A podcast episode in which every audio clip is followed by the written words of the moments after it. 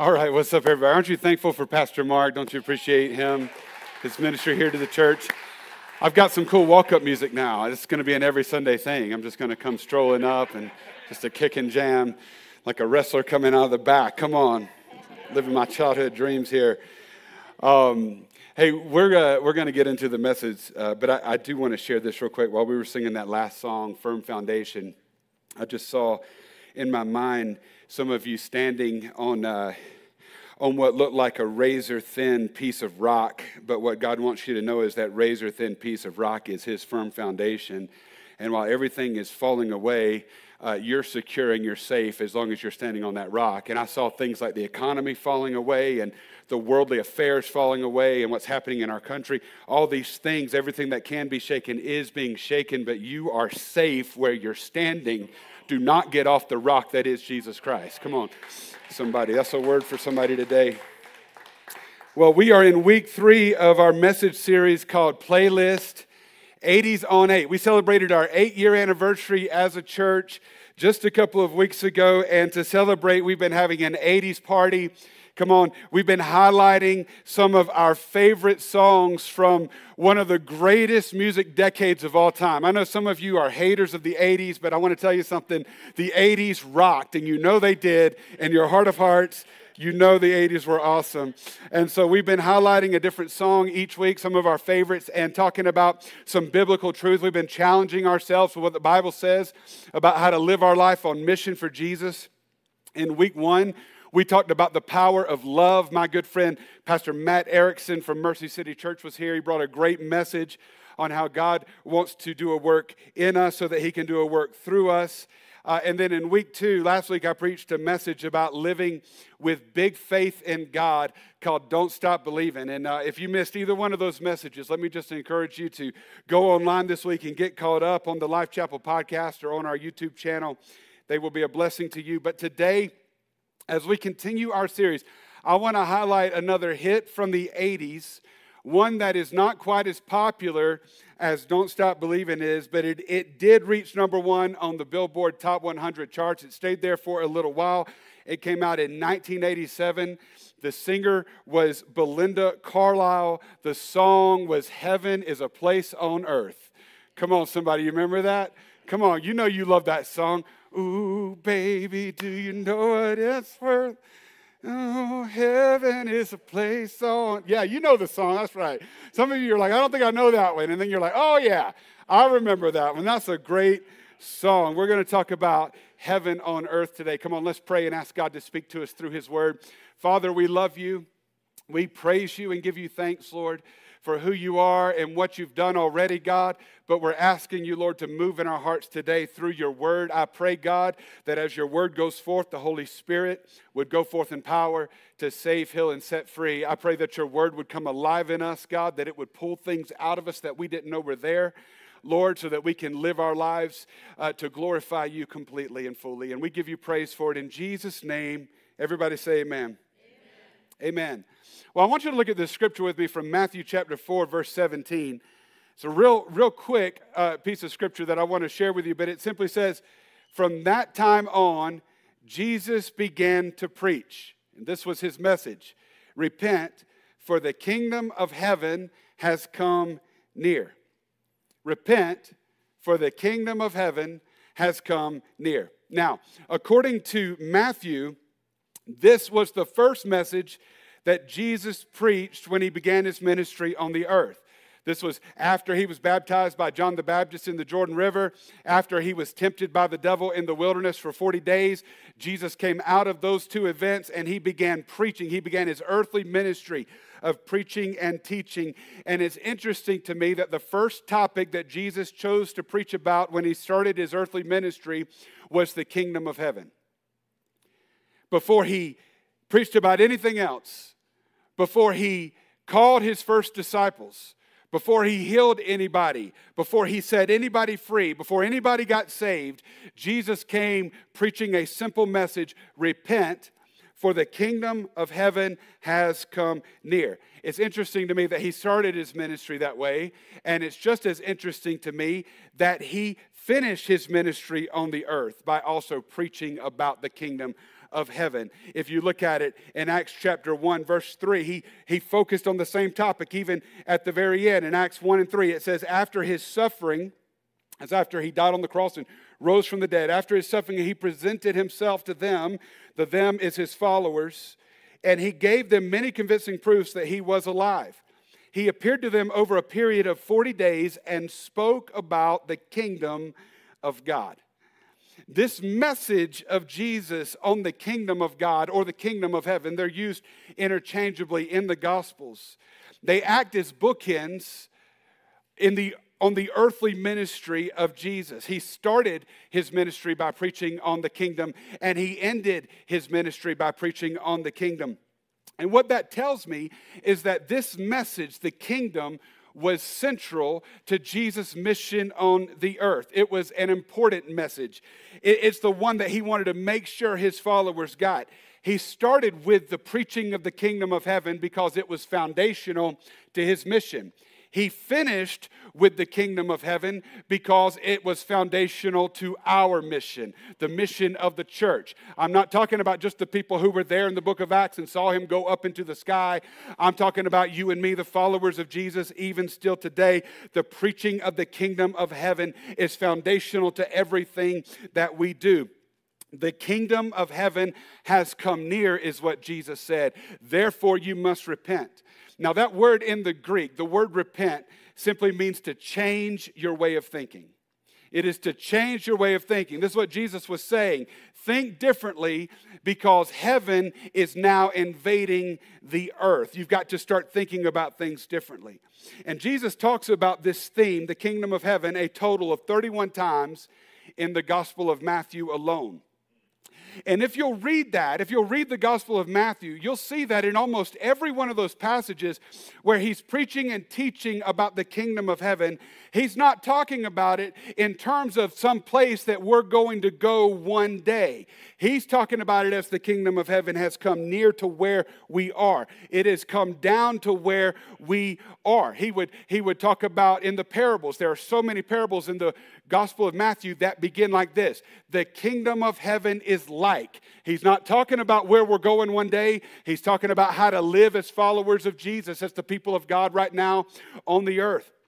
Jesus, when he came to us on mission, he brought something from heaven down to the earth. See, he did not come to establish himself in the current order of things. He did not come to overthrow Rome. This is what the disciples couldn't get until after the day of Pentecost, really. They never fully understood what Jesus was saying. He didn't come to overthrow Rome and get Rome out of Israel and out of the land of Israel. He did not come to overthrow an earthly kingdom of, or overthrow overtake an earthly system that was already in place, like what was, go- what was going on in the temple in Jerusalem. He came to establish something totally new and different something that was literally out of this world because the kingdom of heaven is nothing like the kingdoms of this world.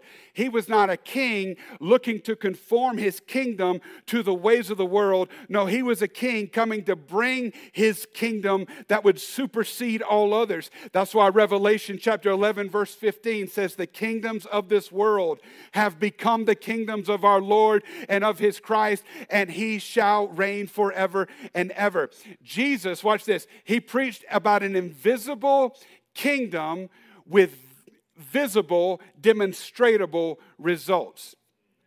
You don't see this kingdom with your eyes, you see it by faith. But when you see it by faith, you see the results. In fact, it's impossible to miss the results because as Jesus went about preaching this message throughout Israel, preaching the message of the kingdom, blinded eyes were open. He preached the kingdom, and then the lame got up and began to walk. He preached the kingdom, and those living under the rule and authority of darkness came out of that darkness and into his marvelous light. People found freedom as they heard and received the message of the kingdom. He preached the kingdom of heaven, and then the will of heaven began to break out all over the earth. Everywhere the kingdom was declared, the authority of the kingdom showed up with signs and wonders. Jesus was here on mission, and part of his mission was to make heaven a place on earth.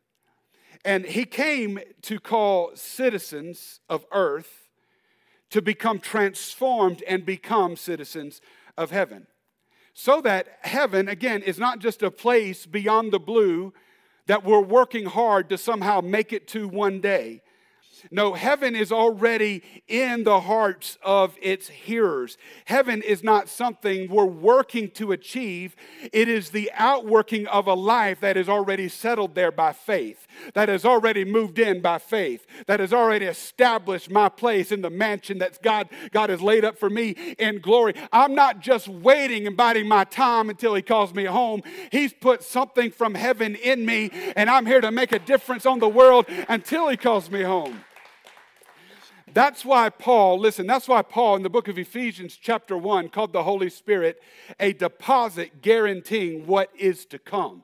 He's giving you something from heaven so that you can make a difference, so that you can live your mission here on the earth. I am going to heaven one day. That is real. But I'm also here living out a mission on the earth to release what's been deposited to me through the power of the Holy Spirit by the grace of God to bring transformation to as many people on this planet as I can, to chase away the darkness with the light of Jesus Christ, and to call, call those that are still living in darkness into his marvelous light because his way is so much better.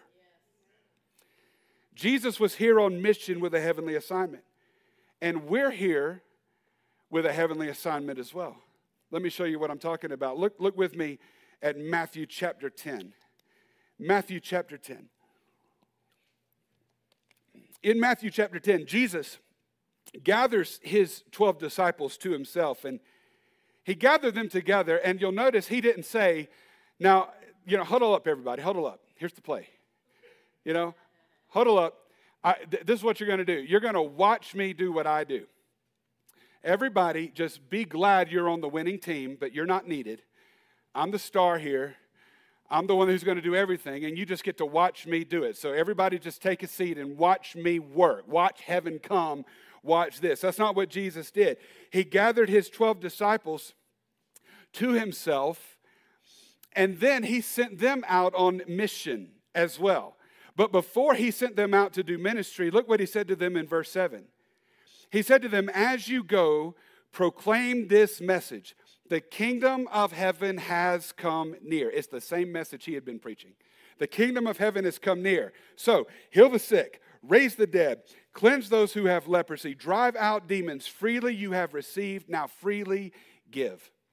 He sent them out to declare the same message that he himself had come to preach. The invisible kingdom has come near to where you are. And as they proclaimed this spiritual kingdom, there was a visible demonstration of the power of that kingdom in that the sick were healed and, and, and the dead were raised and the lepers were cleansed and demons were driven out. He told them, Freely you've received, now freely give. Now, watch this with me. Jesus was letting them know that the grace they received from God was not just for them, it was for others as well. He told them, What you've received from me, you are not to hoard and hold on to yourself and just wait to get to glory. No, no, you are to release it so that somebody else who is far from me can be brought near to me by the power of the Holy Spirit at work in you. This is one of those scriptures that we might say is kind of a cue to our calling because Jesus has commanded us to do the same thing. He's called us to become people who declare the kingdom of heaven has come near. And not just to stop with making a declaration like the kingdom of God is here, now figure it out. No, no, the kingdom of heaven is here, and now here is this demonstration of what the kingdom looks like. God begins to transform your mind, God begins to set you free, God begins to work a healing in your body and in your heart. God begins to take away the pain of your past and heal that. God begins to eliminate the power that your past used to hold over you and heal that. God begins to take you into things that you've never even dreamed possible for your life because you're not even living the way you used to live. Things begin to change because the kingdom of heaven has been declared, and now the kingdom of heaven is going to work in its hearers. He's commissioned us to do the ministry that He started on the earth. Back in January, I preached a message called Kingdom Advance.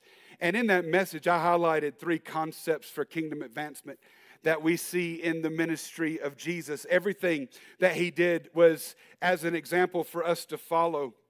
And our mission is the same mission that Jesus had on the earth. I, I, just want to be real clear about something. The church is not a, a separated or competing entity with the person and work of Jesus Christ the Bible says that He is the head of the church. We are following Him. We take our cue from Him. We're not recreating methods and systems. We don't have to recreate the way the will works. We are simply walking in lockstep with our leader, who is Jesus Christ. And He showed us the way and commissioned us to join Him in the way and to minister that way. And so the method, system, strategies, certainly the message of the church should not differ much at all from what we see in the ministry of Jesus throughout the Gospels or in the early church in the book of Acts. And back in January, I really felt like the Lord showed me something uh, that I shared with you. He showed me something in a very simple way that there were three concepts of ministry and mission that we see in the life and ministry of Jesus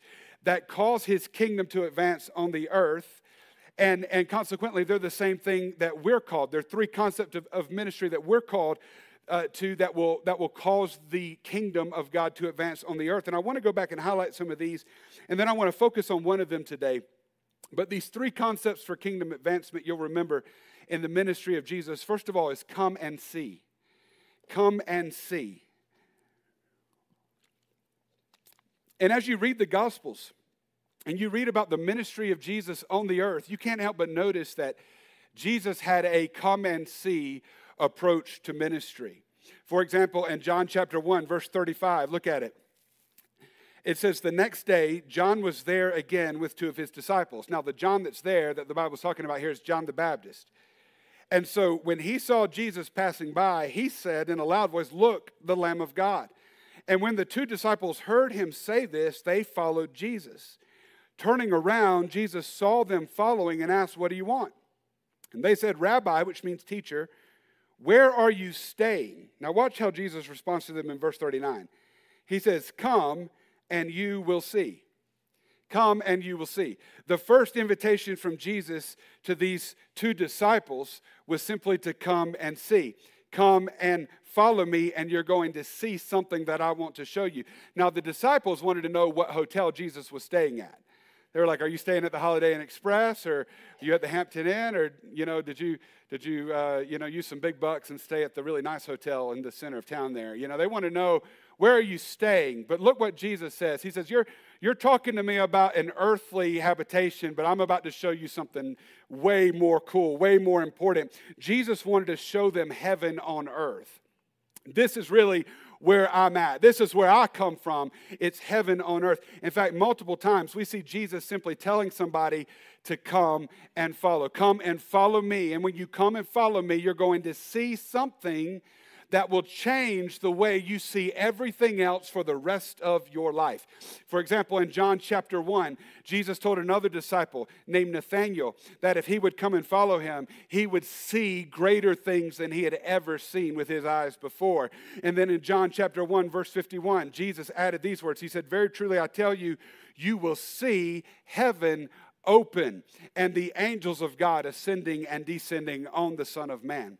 If you want to come after me, Nathaniel, James, John, Philip, Peter, if you want to come after me, you're going to see heaven open. Why?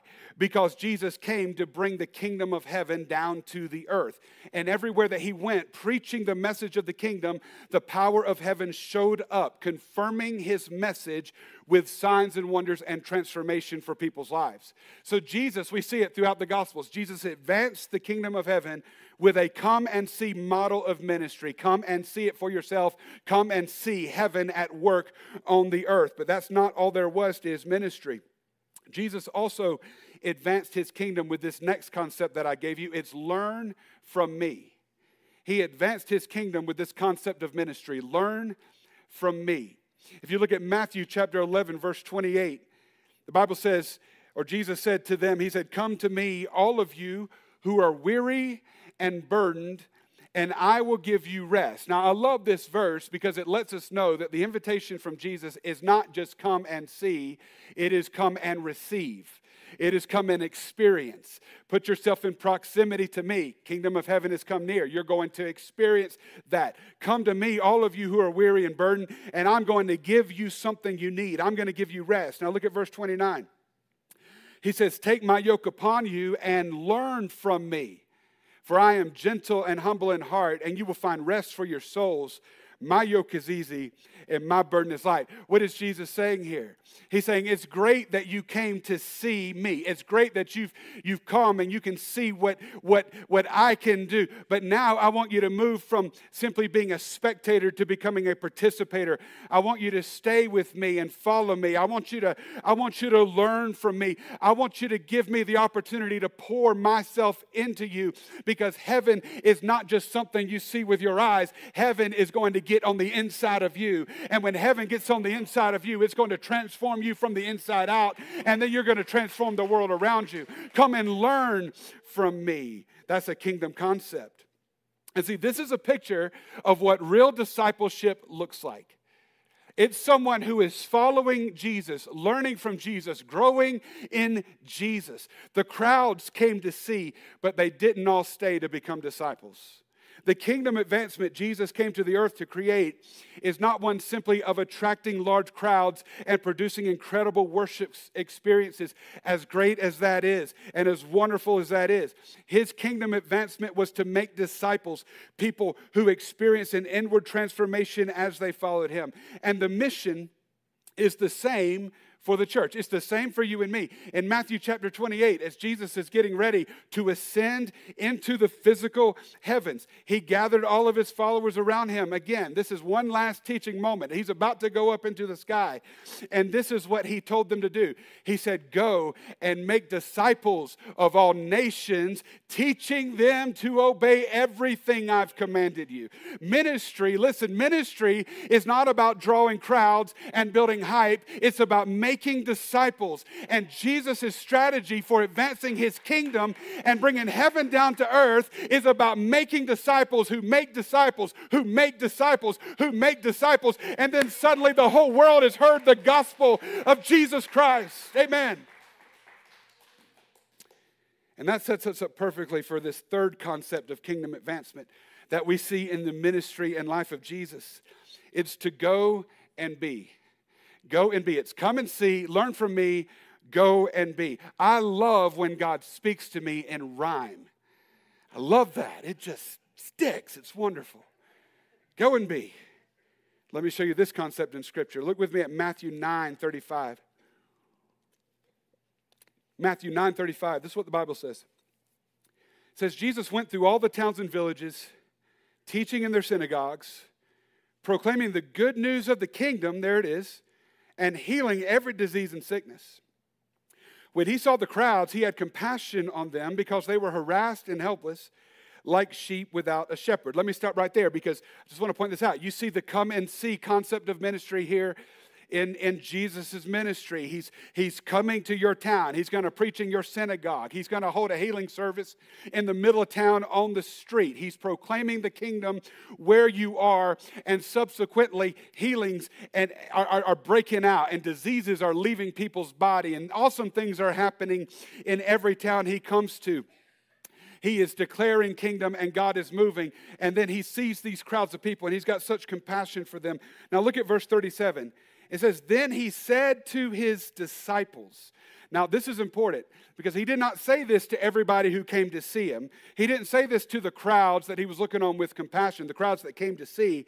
He turned to those who were actively following him and putting themselves in a position to learn from him and receive something from him of eternal value. Those who are actively, actively following him, this is what he said to them. He said, The harvest is plentiful, but the workers are few. Ask the Lord of the harvest, therefore, to send out workers into the harvest field. So here Jesus is making his intentions for his disciples very clear. It's time for you yourselves to get involved in the work of the kingdom as well. There is a great harvest potential here, but the workers are few. So I need my disciples, not just the ones who are coming to see what I can do, but those who have been sitting at my feet and learning from me. I also now need them to go and be and help me to bring in the harvest that God has destined for us in this ministry time.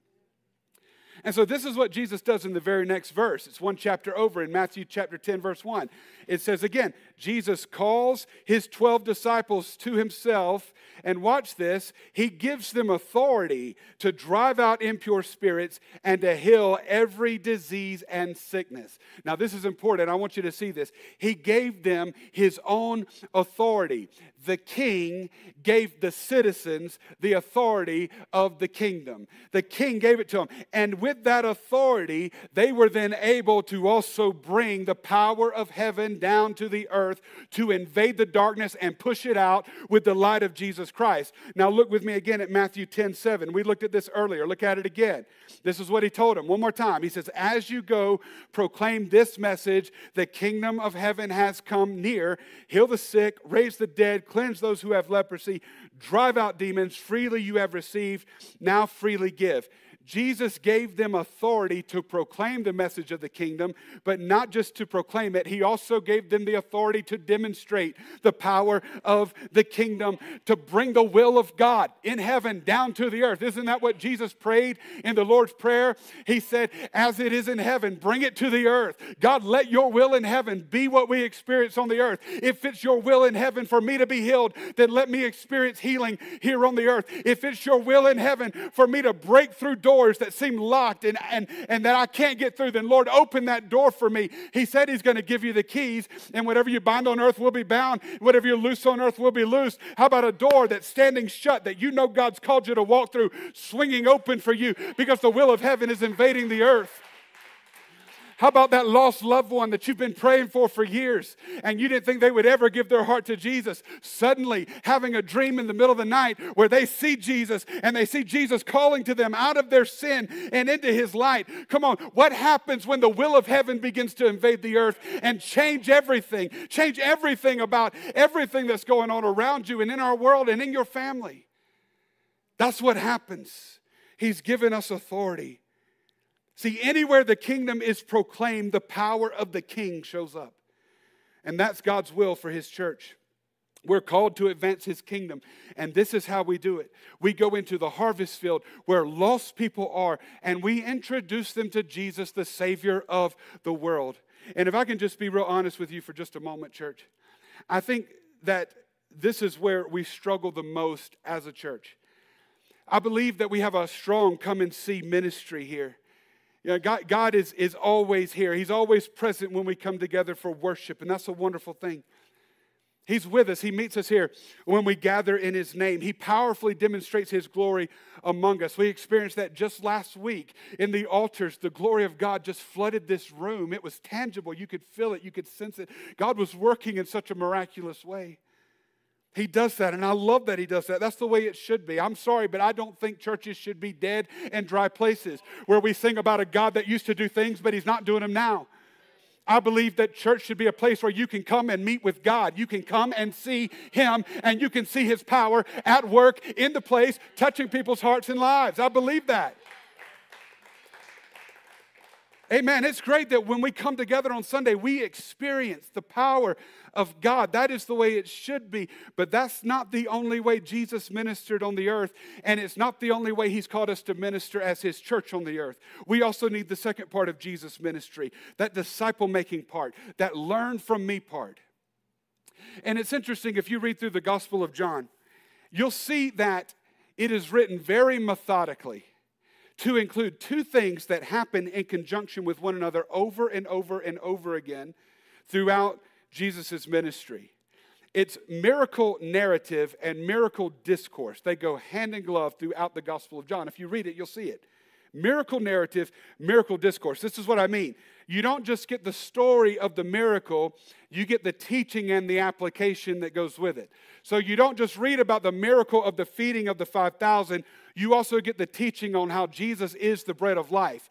You don't just get the story of how he turned water into wine, you also get the teaching on how Jesus is the water from the well that will never run dry.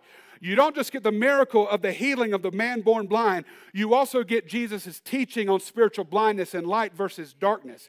See, Jesus understood that his teaching and his preaching were just as important as his signs and wonders. He understood that it was foundational, and he did both very faithfully during his ministry on the earth. You read about it in the other gospels too. You see him do an amazing miracle, and then the next thing you read is that he took the disciples to himself and showed them some things and talked to them. What was he doing? He was, descri- he was teaching them what they just saw. Not, wasn't that awesome? Now let's go do it again. No, no, let me, let me build some teaching here that's going to undergird the signs and wonders part of the ministry here. And we're called to do both as well as the church.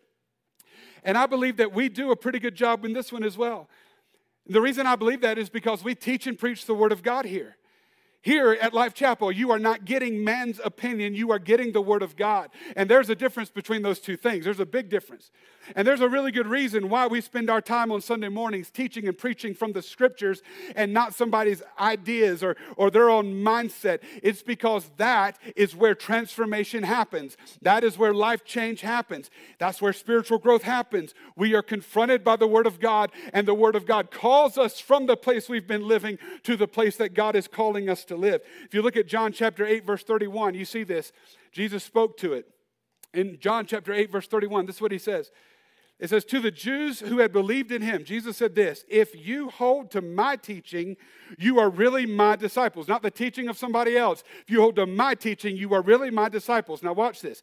Then you will know the truth, and the truth will set you free. I'm telling you, a big problem in the churches today is that we're giving you something that is not truth. And so nobody's getting set free because somebody's idea and somebody's opinion does not have the power to set you free. Only the word of Jesus has the power to set us free.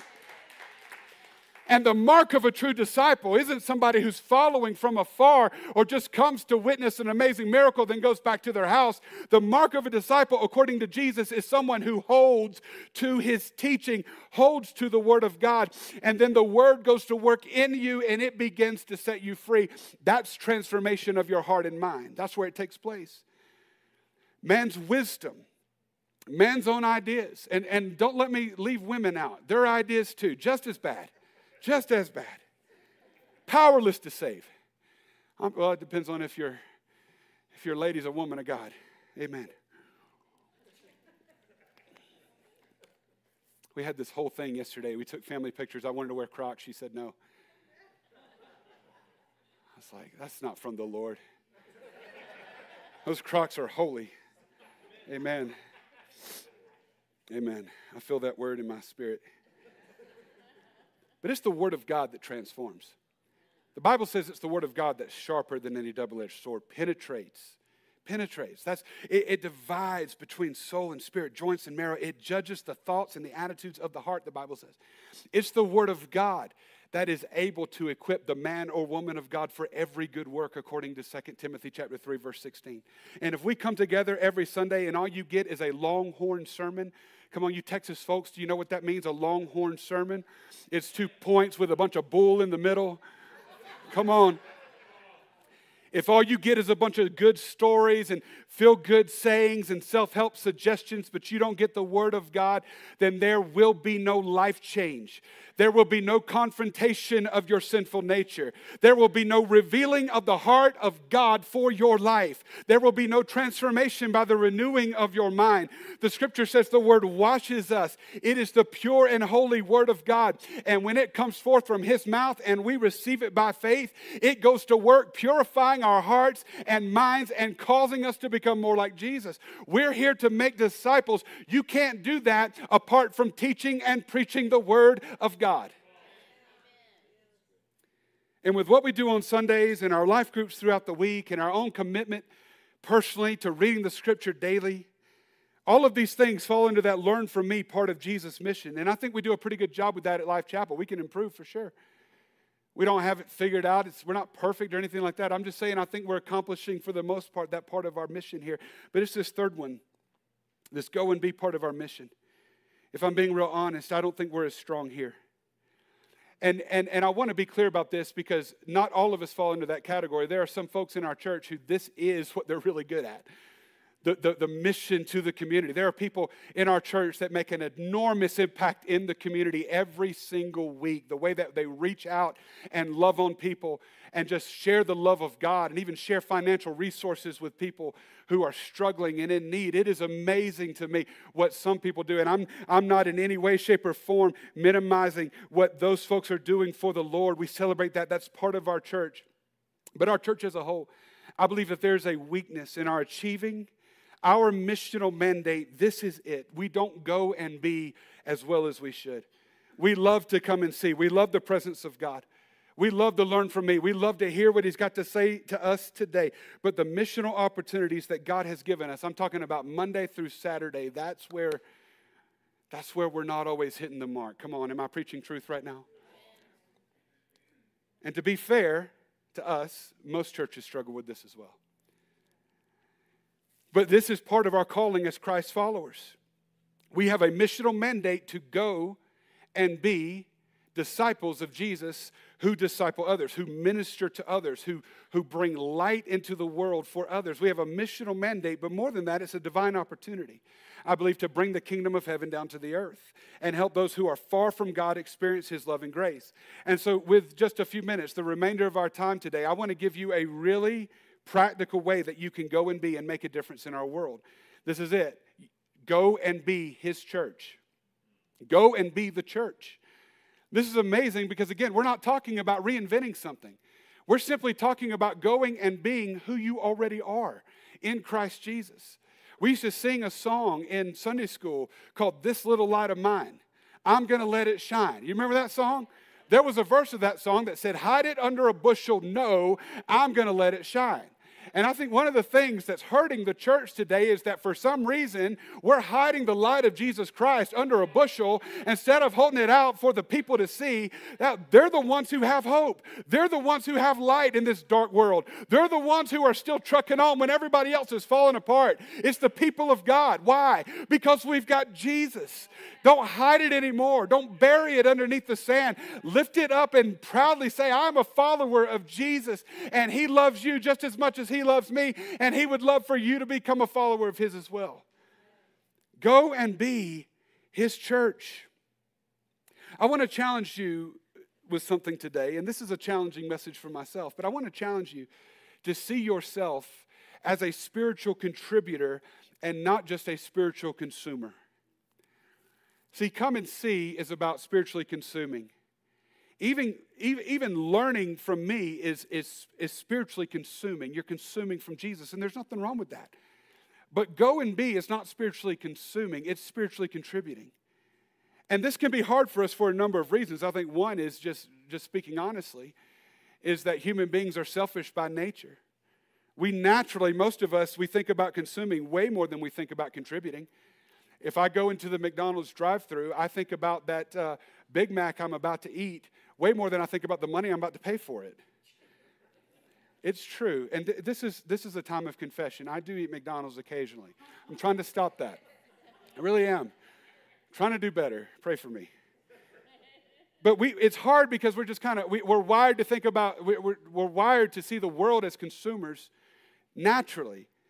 And it can also be hard for us because I think in many faith tradi- traditions, maybe what some of you are used to or what you grew up in, you, you kind of got it backwards, where the pastor is the spiritual contributor and the congregation is the spiritual consumers. And see, a lot of churches have that kind of system in place uh, where, where they're just here to receive, receive, receive, receive, receive, and the pastor's the one that we pay to do the work of the ministry.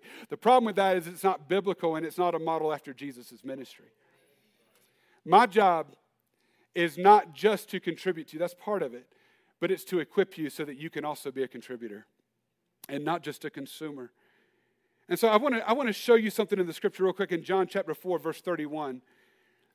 It's an interesting story about Jesus and his disciples. It says, Meanwhile, his disciples urged him, Rabbi, eat something. But he said to them, I have food to eat that you know nothing about. And then his disciples said to each other, Could someone have brought him food? They're like, Where did he get the snack? I didn't get a snack. And Jesus says, My food is to do the will of him who sent me and to finish his work.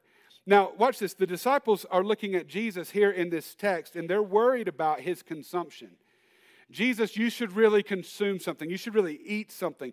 And when he doesn't seem to be hungry, not interested in consuming anything in this moment, they're perplexed by this. And the reason they're perplexed is because that's how they live their lives. They live their lives thinking in a consumer mindset. But look at what Jesus says here. He says, Listen to me, what nourishes me is to feed others. What fills me up is to do the work of God, it's to minister to others. The disciples are concerned with consumption, but Jesus was focused on contribution.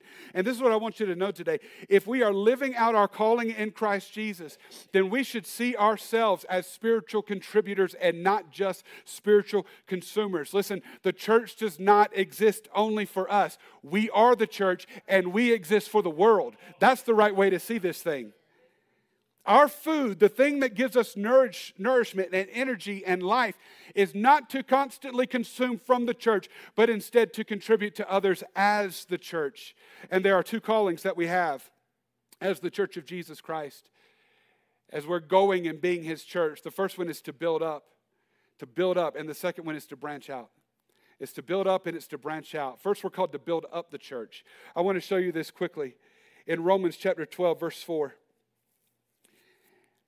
Paul's writing to the church, and he says, For just as each of us has one body with many members, and these members do not all have the same function. Now, let me just be real clear about this. The members he's talking about, they're not like separate personalities within you, they're like your fingers, okay? That's what he's talking about. One body, many members, that's what it is, okay? Just to be clear. So, we don't all have the same function. So, in Christ, we, though many form one body, and each member belongs to all the others.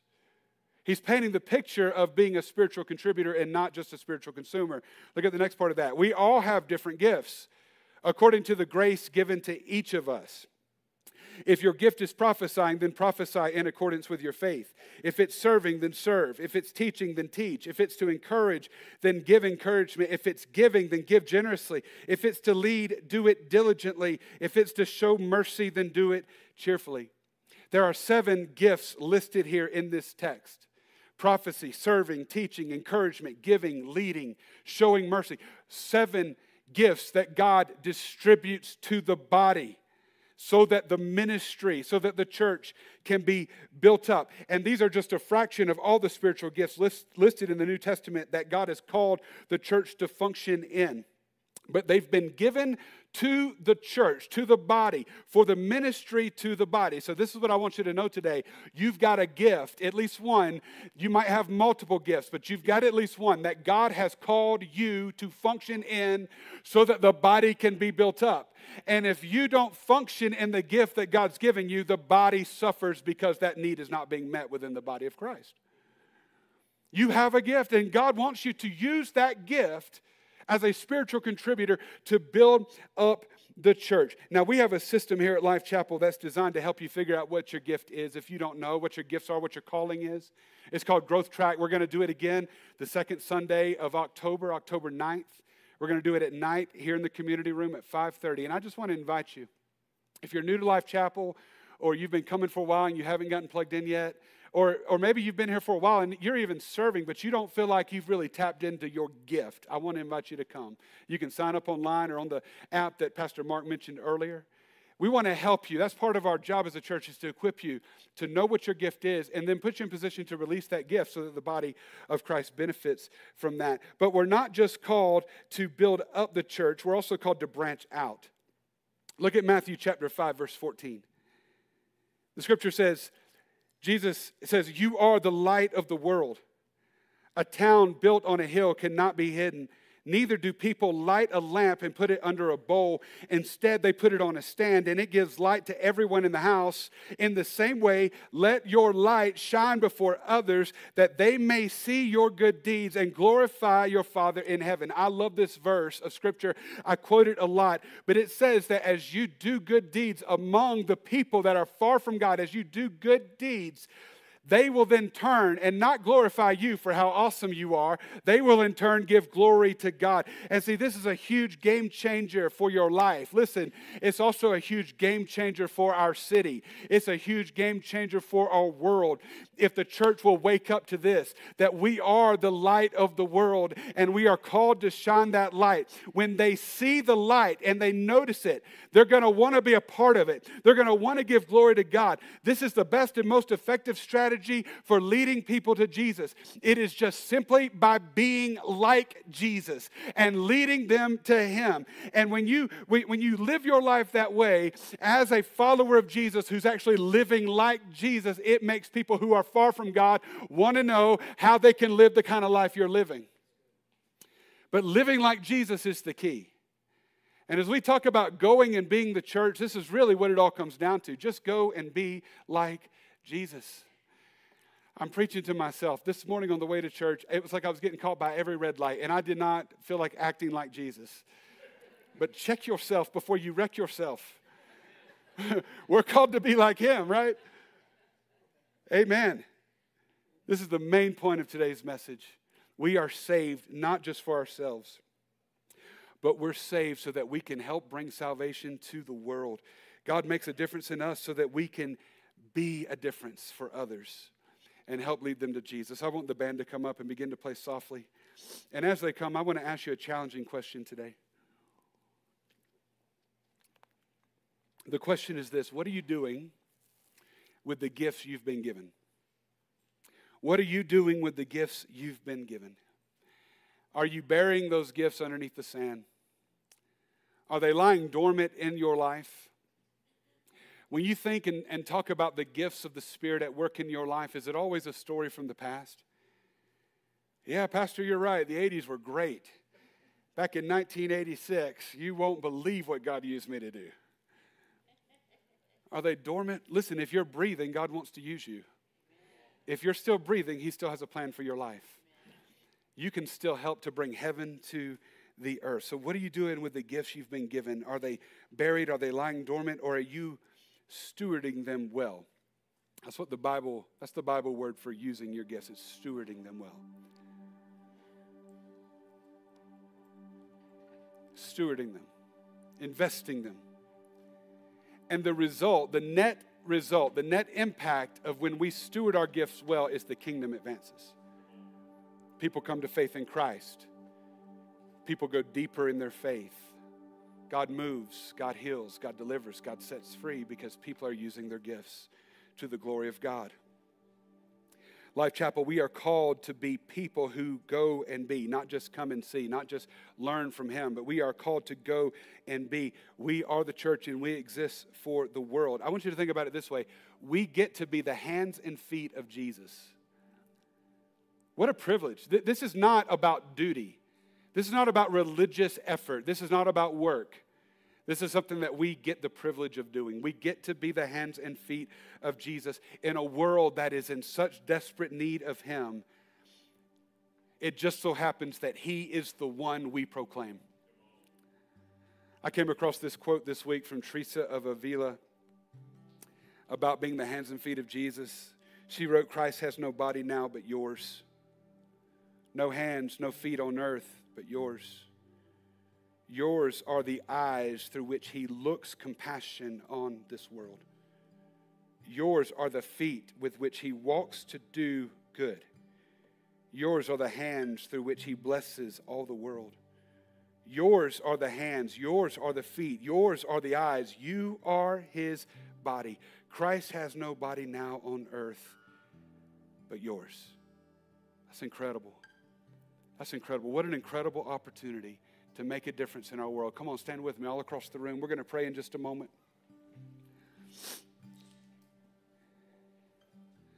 Thank you, Lord, for your word. Thank you, God, for challenging us today through your word. God, let it take root in us. Let it produce harvest in Jesus' name.